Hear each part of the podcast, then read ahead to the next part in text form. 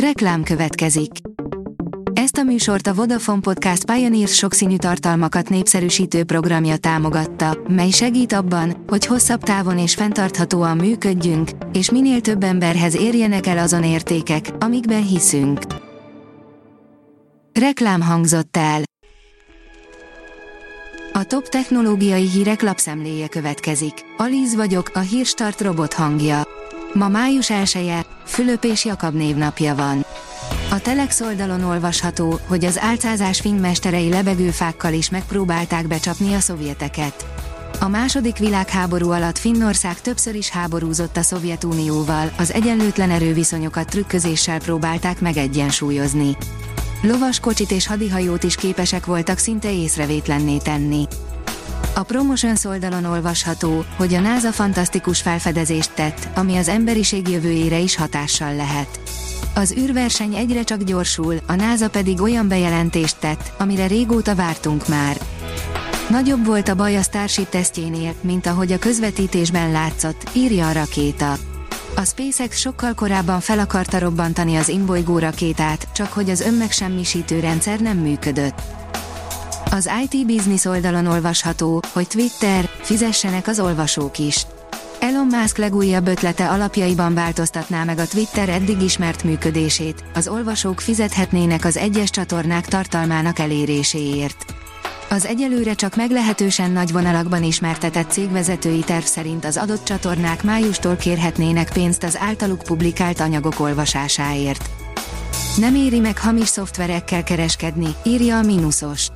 A Nemzeti Adó és Vámhivatal munkatársai illegális szoftvereket és hamis autódiagnosztikai eszközöket foglaltak le egy férfitől, aki jóval a piaci ár alatt kínálta eladásra a járműdiagnosztikai eszközöket.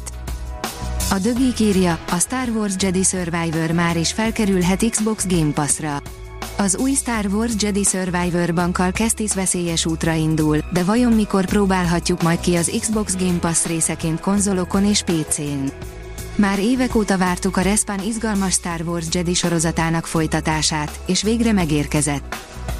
A 24.hu teszi fel a kérdést, miért nincsenek már magyar számítógépek. Najmani Jánosnak meghatározó szerepe volt a számítógépek megalkotásában, de nem ő az egyetlen magyar, aki nagy hatással volt erre az iparágra. A PC World írja, mesterséges megtermékenyítéshez használták a PlayStation 5 kontrollerét. Szokatlan helyzetben bizonyította alkalmasságát a Sony jelenlegi generációs konzoljához készült DualSense vezérlő. A Matrox Luma sorozatában kapott helyet az első passzív hűtésű Intel a RCA 310-es videókártya, írja az IPON. Az új termékek kifejezetten több monitorból álló megjelenítő rendszerekhez készültek és elsősorban üzleti konfigurációkban kaphatnak helyet a nem is oly távoli jövőben. Itt az ideális megoldás a kutya és a macska GPS-es követésére, írja az Origó. Praktikus kis követőeszköz lett a kutyák és macskák számára a Vinectix GPS, ráadásul mindössze 27 grammos. A Telex írja, 14 millió munkahely szűnhet meg világszerte a következő 5 évben a mesterséges intelligencia miatt. Az ügyintézők és titkárok munkája van a leginkább veszélyben, keresettek lesznek viszont az adatelemzők, kiberbiztonsági szakértők és fejlesztőmérnökök.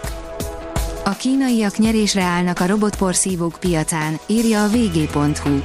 A bővülő középosztály miatt a robotporszívók egyre több kínai háztartásban jelennek meg. Széchenyi István Egyetem, autonóm robotjárműveket programoztak a versenyző diákok a Zalazónon, írja az autószektor. A Széchenyi István Egyetem autonóm robotversenyének online versenyén az ország minden tájáról fél száz csapat indult, csapatonként három diák és egy felkészítő tanár részvételével.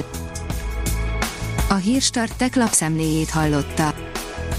Ha még több hírt szeretne hallani, kérjük, látogassa meg a podcast.hírstart.hu oldalunkat, vagy keressen minket a Spotify csatornánkon, ahol kérjük, értékelje csatornánkat 5 csillagra. Az elhangzott hírek teljes terjedelemben elérhetőek weboldalunkon is.